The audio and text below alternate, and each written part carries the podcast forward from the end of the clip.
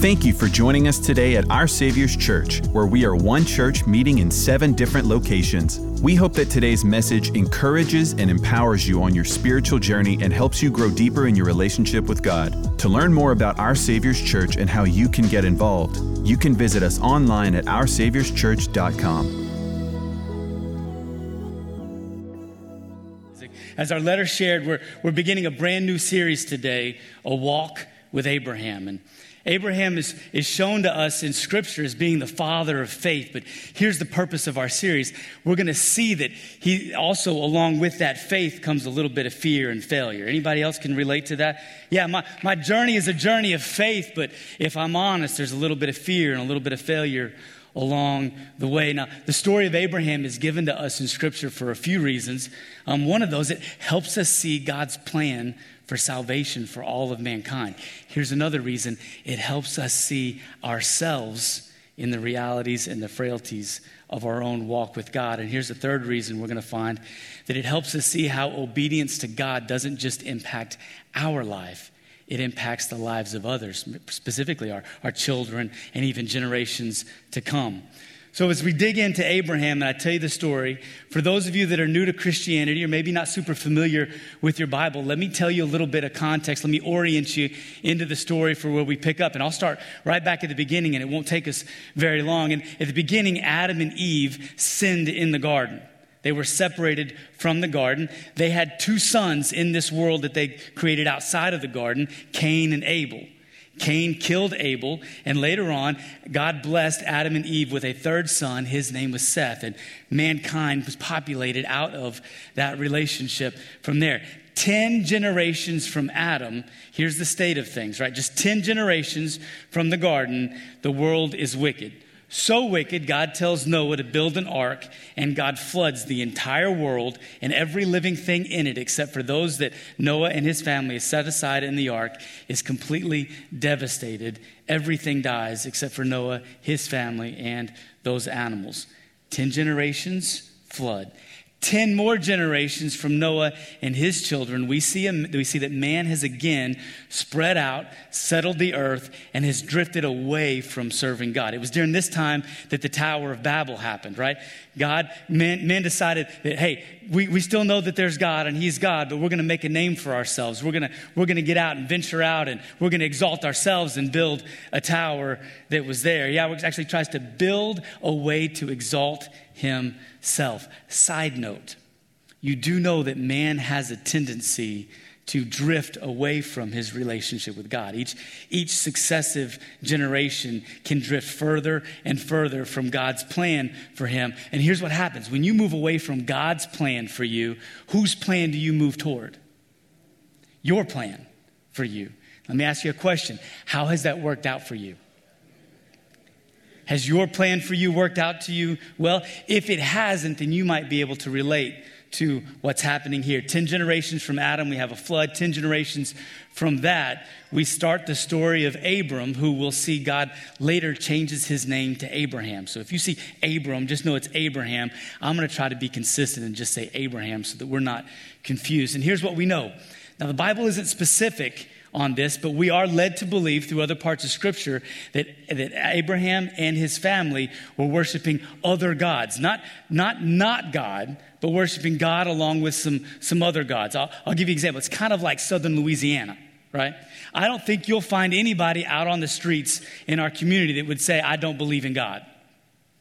But if we watched their lifestyle, we would see that they spend a good, enormous amount of time worshiping other gods as well right? So, oh, I love God, but I, I, prioritize other things in my life. You remember when you said uh, back in your life, right? I, I knew God, but there were, there were other things. You weren't following Him above all else. That's kind of the dynamic and the scenario that we have here. And that's actually how our story begins. God calls Abraham out of his current lifestyle and into a lifestyle where he ser- learns to serve only God. You've got a man that's going about his business.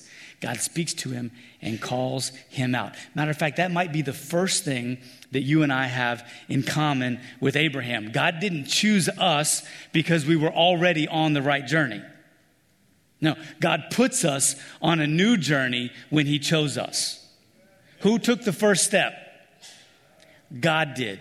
God took the first step. Abraham did not deserve God's favor any more than you or I do.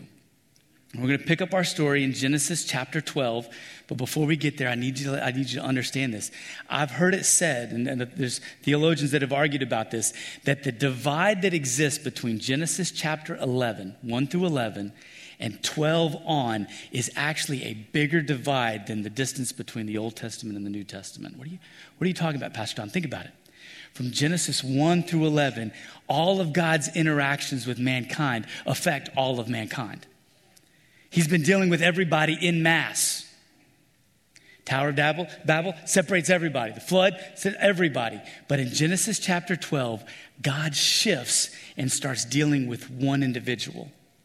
God starts interacting with you as an individual, and He starts showing us a part of Himself that we don't get to see if we, if we don't see that. Let me show you Genesis chapter 12, verse 1 through 3. God speaks to Abraham, makes him seven promises. And then the seventh promise is so profound, seven other times in Scripture it's referenced. Let's look at it. Now, the Lord said to Abram, Go from your country and your kindred and your father's house to the land that I will show you. And here's the first one I will make of you a great nation, and I will bless you. And number three, I will make your name great, so that here's the fourth promise you will be a blessing. I will bless those who bless you. And here's the sixth Him who dishonors you, I will curse. And here's the last one, the important one. And in you, all the families of the earth shall be blessed. And I gotta, you got to understand the significance of that last promise. In all of you, Abraham, the families of the earth shall be blessed. The Apostle Paul references this very specific promise later when he's writing the church in Galatia in chapter 3, verse 7. He says, Know then that it is those of faith who are the sons of Abraham. And the scripture, foreseeing that God would justify the Gentiles, that's you and I, by faith, he preached the gospel beforehand to Abraham, saying, In you shall all the nations be blessed. Well, what's the gospel, Pastor Don? The gospel is this that God would send the world a Savior that would ultimately pave the way for humanity to be reconciled and restored in their relationship with God. And I got news for you. According to Scripture, the disciples weren't the first ones to hear the gospel. Abraham was the first one to hear the gospel. And scripture tells us that not only did he hear the gospel, but he believed that God would do what he said he would do, and it was counted unto him as righteousness. I'm reminded my pastor's wife, Michelle, who's going to be here on Tuesday night for the Bible study. Here's what she says You'll never know what's on the other side of your obedience. You never know. And that's probably the second thing that we have in common with Abraham in this journey. Our faith journey is really just an obedience journey.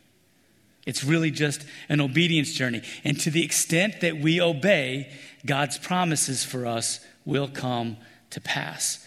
Abraham is called the father of faith because in reality, he was the father of obedience.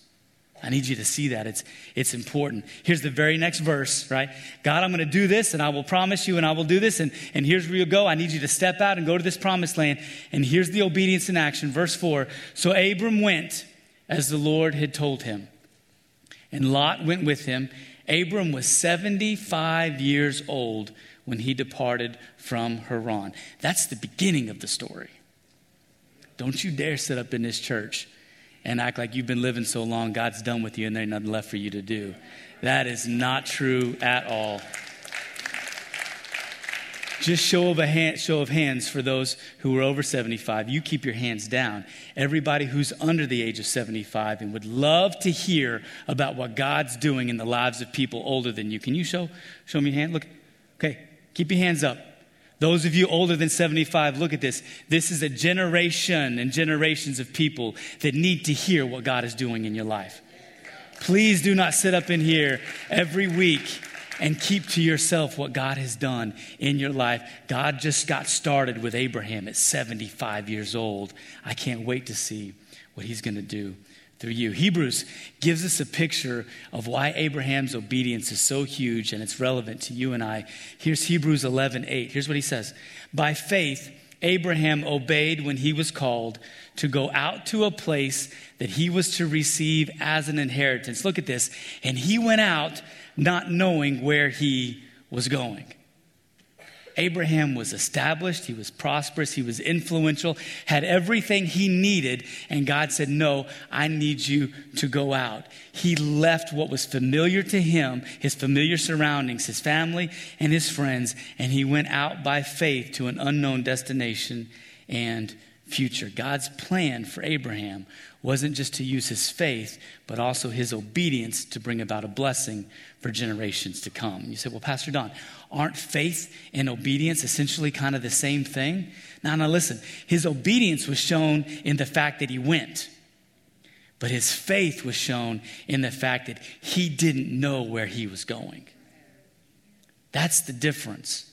I've told you this before, but it, it bears repeating. One of my favorite places to go when I was a child was the zoo.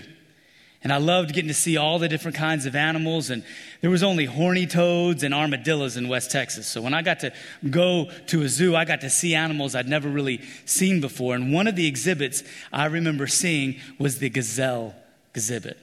And here's what was so phenomenal these gazelles can leap 14 feet in the air. But they would keep them in an enclosure, in a pen, with a fence that was only four foot tall that doesn't make any sense. Why doesn't he just jump over? They changed the elevation of the habitat so that the gazelles couldn't see the other side of the fence. And here's the scenario you have an animal that was more than capable of taking that leap and could easily leap a four foot fence, yet because they couldn't see the other side, they never jumped. They never jump. And it's such a picture of our faith. Too many Christians never experience the blessing and favor of God because they're unwilling to take steps where they can't see the other side. And worse, how many children of those Christians are missing out because their parents aren't taking steps of obedience? I, I never knew I'll be honest with you, I never knew that I would be pastoring here in New Iberia. I just came, many of you know the story. I just came because my, my pastor asked me to. And, and all the details is a story for another day, but I'm going to summarize it this way God didn't tell me the entire story, He just gave me a series of steps to take. First step said, hey, go and help the campus transition from one church to our Savior's church. So I did. And then the step was, hey, go, go fill in temporarily and start, start leading. So I did. Hey, go invest in the school. I want you to develop a way for it to invest back in to the church. So that's what I did. And, and then it was, the, well, the temporary assignment has been extended. I want you to start, start preaching. So, so I did. And then it was, hey, I want you to love on people. I want you to invest in families. I want you to get out in the community. I want you to give of yourself. So, so I did that and took that step. Then ultimately it was, hey, move to New Iberia and stay permanently. And so I took that step and I'm here.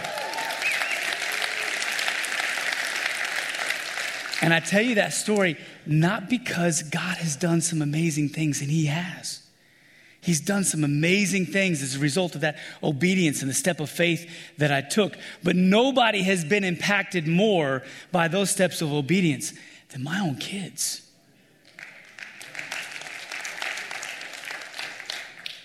I can't explain to you what God has done in the lives of my children in just this short time that I've been here. You might have seen that second best good looking man in the room standing behind the drum cage doing his little, his little thing. He was getting it. And, and I sit up here and I worship I know God is moving, but I'm seeing God move. I'm seeing God move. God told Abraham, if you'll step out and go, I'll show you when you get there. You don't need to know the other side. You don't need to know what it looks like. But if you will go, not only will you be blessed, but generations after you will be blessed. This journey that God has us on, this the same journey of faith and obedience, this walk with Abraham, I can't promise you that you'll see the other side every time God asks you to take a step. But I can promise you this your obedience will result in blessing, not just for you, but for generations to follow. Now, Abraham's story, however, doesn't just end there. We learn more about ourselves and this journey by watching the father of faith. And I say that with a little bit of sarcasm as we dig into this story. I, I recently took a road trip to Texas with a friend. And while we were driving down the highway, I noticed this sign. It said, Prison area, do not pick up hitchhikers. Y'all seen those signs before? Man, that'll test your Christian generosity, won't it? See a guy outside sticking his thumb out, trying to help him get from one place to the other. Doesn't have a car, but he doesn't realize he's standing real close to a sign that says, Prison area, don't pick up hitchhikers. If that's you and your car is stranded and you're in the vicinity of law enforcement facility or prison, walk a bit before you stick your thumb out. Nobody's, nobody's picking you up. But listen, if anyone escapes, here's why they put the sign out there. If anyone escapes, you could be helping them and not even realize it.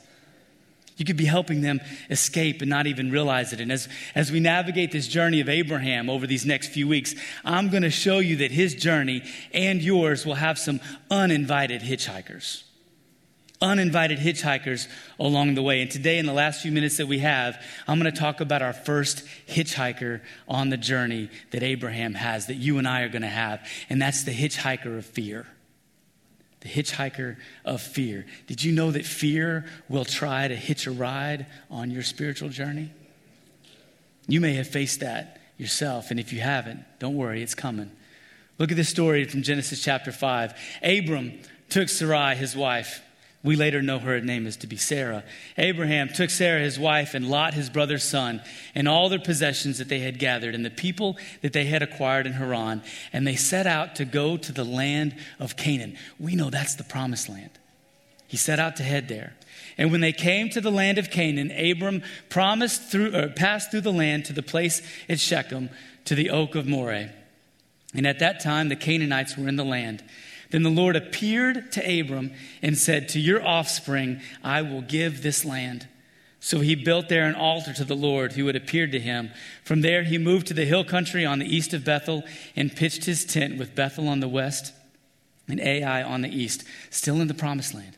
And there he built an altar to the Lord and called upon the name of the Lord. Verse 10. Now there was a famine in the land. So Abram went down to Egypt to sojourn there, for the famine was severe in the land. And when he was about to enter Egypt, he said to Sarah, his wife, I know that you're a woman beautiful in appearance. And when the Egyptians see you, they will say, This is his wife. Look at this. Then they will kill me, but they will let you live. Husbands, you need to pay attention to this next sentence. Say you are my sister, that it may go well with me because of you, and that my life may be spared for your sake. Now, listen, I know that there are some parts of the country where it's okay to marry your sister. But, husbands, I never suggest that you look at your beautiful wife and say, hey, when we walk into this place, they may get jealous of how beautiful you are, and I'm afraid of my life, so I want you just to pretend that you're my sister. Wives, is that to go well for them? No, not at all. Here's, here's what happened. Now, listen, before we start laughing at Abram's foolishness and his fear, let's be honest. I know none of us have ever lied to save ourselves, have we? No, not, not at all. Here's what's fascinating to me about this story Abraham, you heard from God.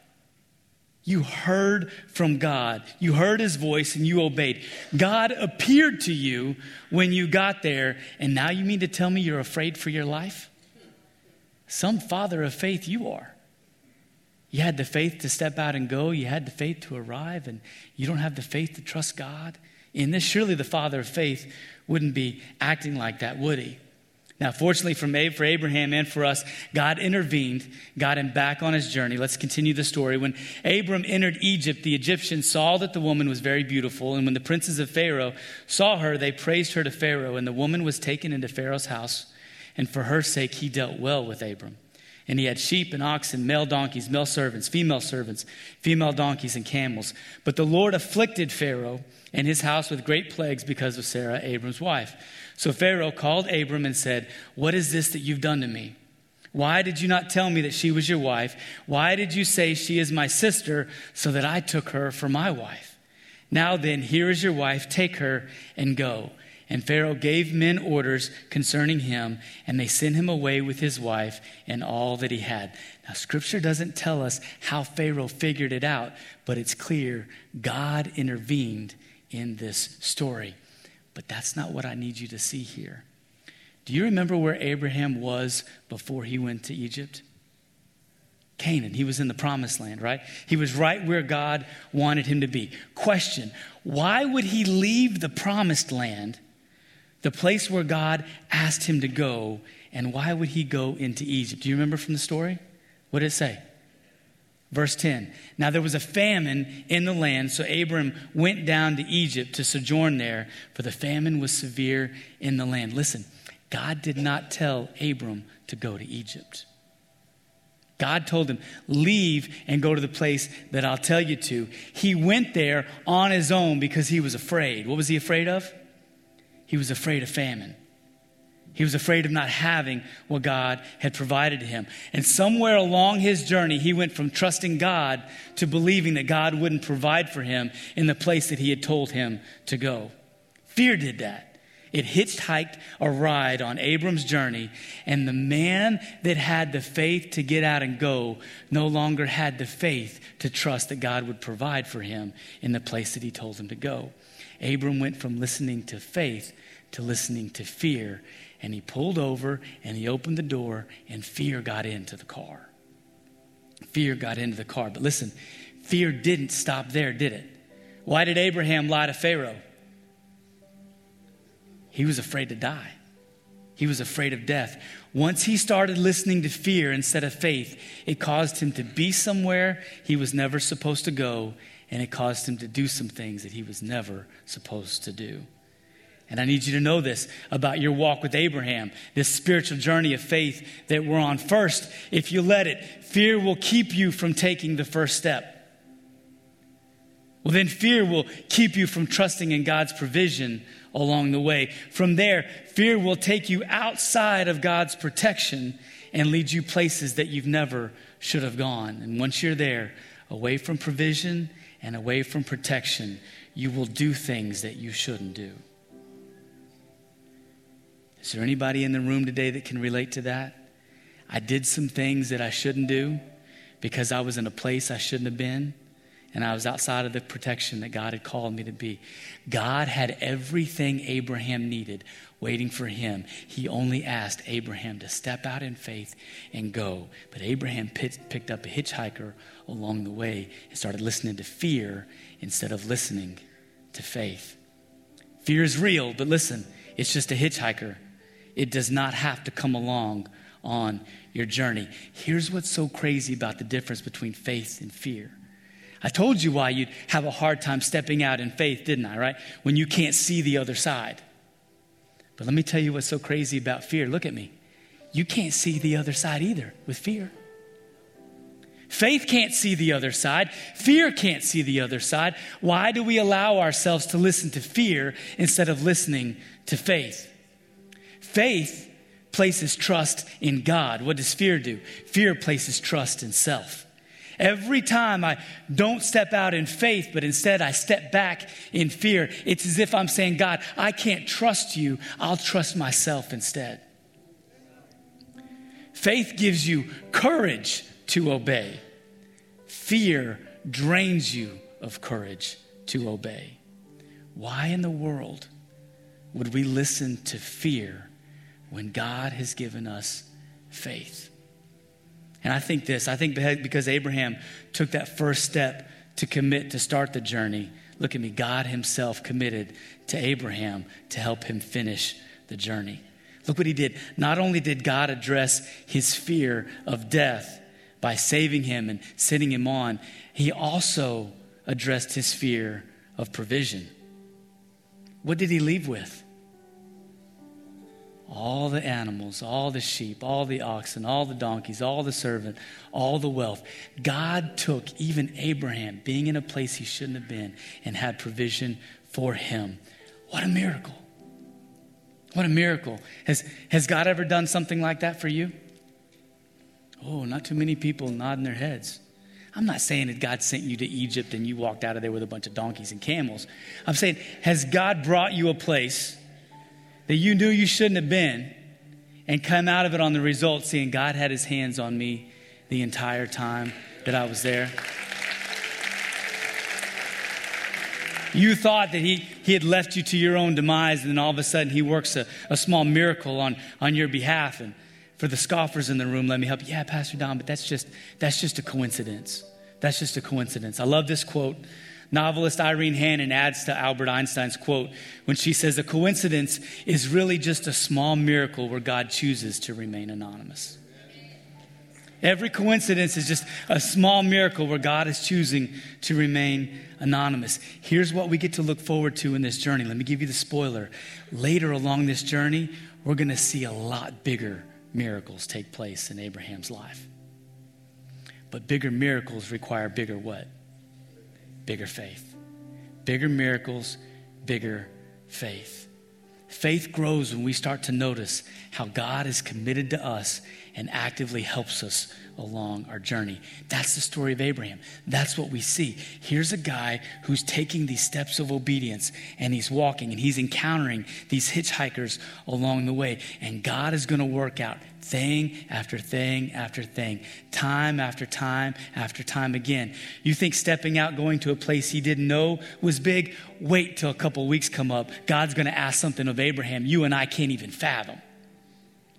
But he sees God working in these little moments of faith, and it gives him the courage to step out and take on the bigger ones. Look what happens when you commit to God in this way.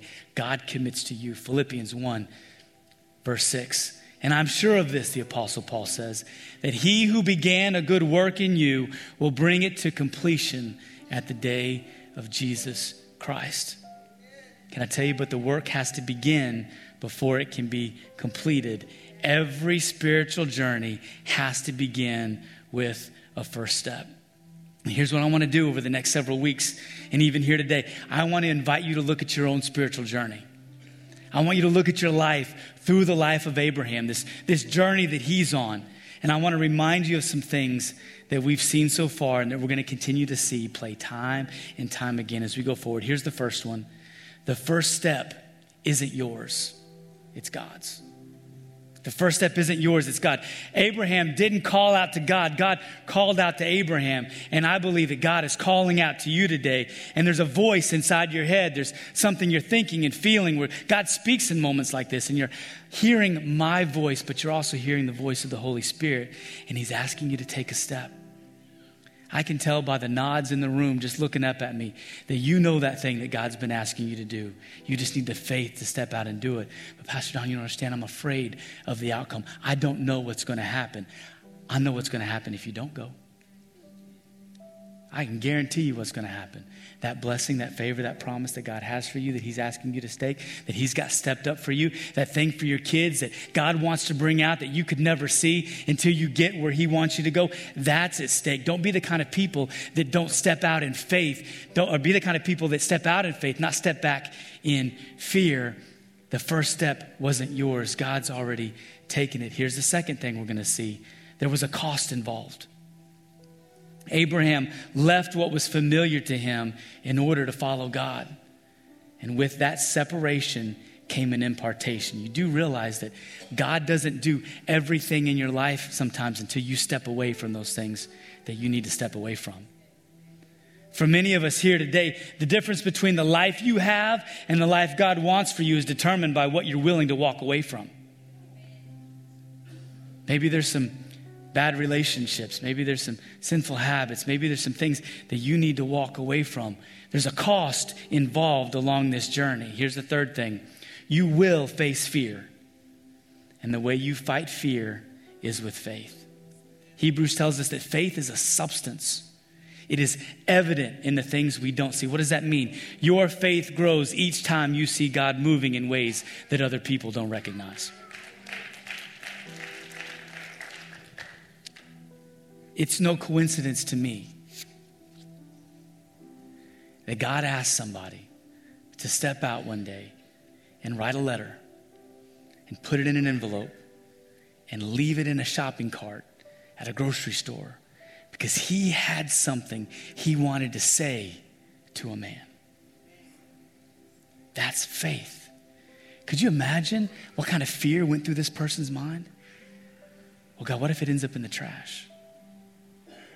What if nobody sees it? What if the wrong person gets it? God, what if a Christian that's really stronger than I am and more mature gets this and not the person you need? Fear would have said, eh, somebody else will do it. Faith says, I'm going to do it and watch what God does. Here's the fourth thing I need you to understand. We're going to see this over and over again. The same God that called you will not only protect you, he will provide for you. Fear is a hitchhiker, not a companion. You don't have to let him join you along your journey. I need you to understand this. Faith is a choice, fear is a choice. They're both choices. One of them will give you the courage to continue on. One of them will bleed you and drain you of the courage that God wants you to have. Y'all seeing this? Here's, here's the fifth thing your steps of obedience will affect future generations. I want to invite you to bow your head and close your eyes.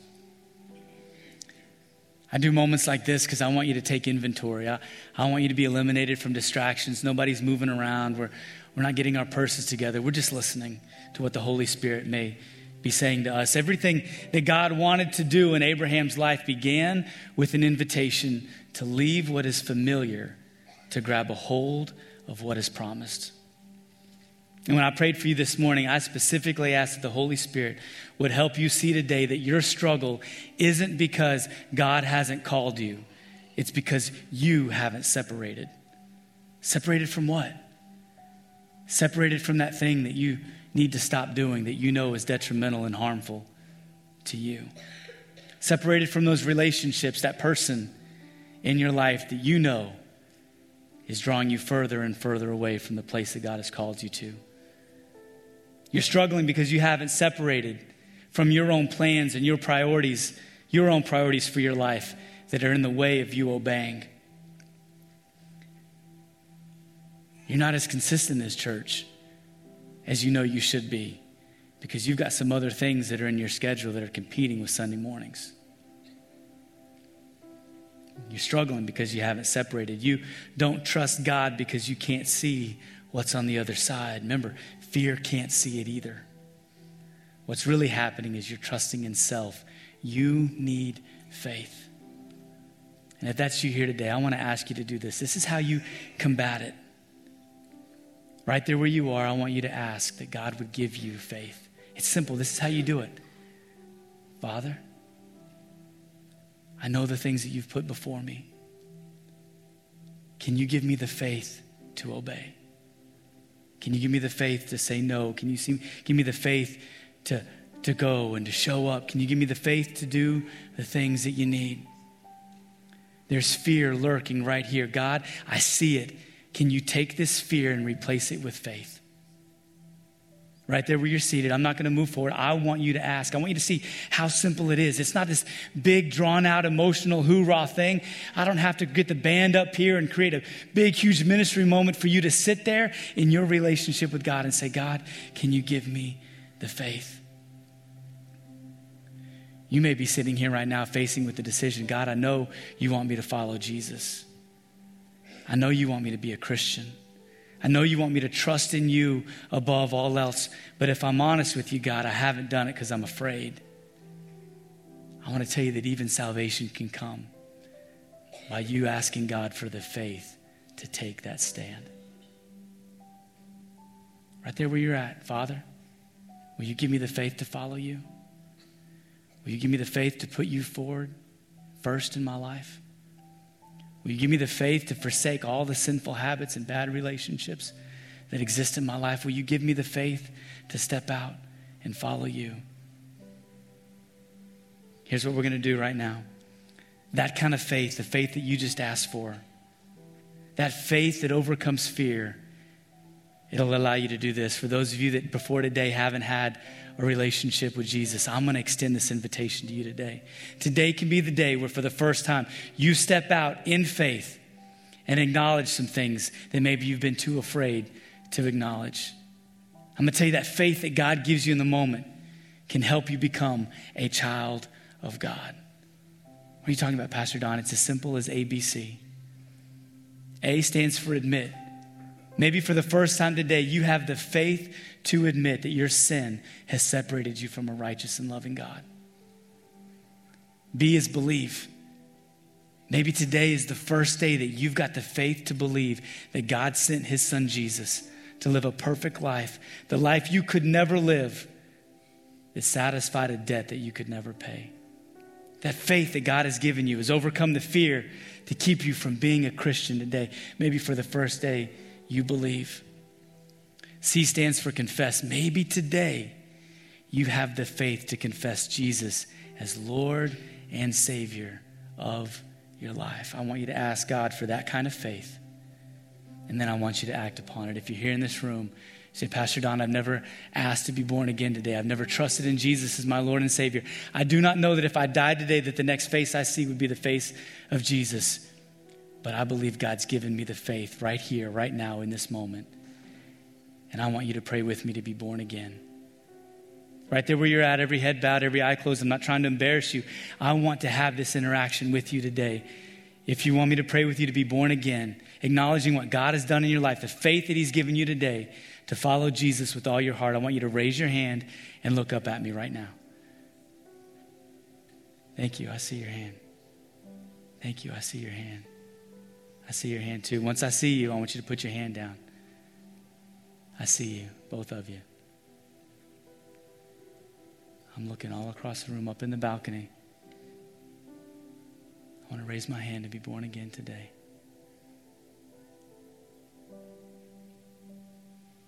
God, give me the faith to trust you. I know I'm afraid.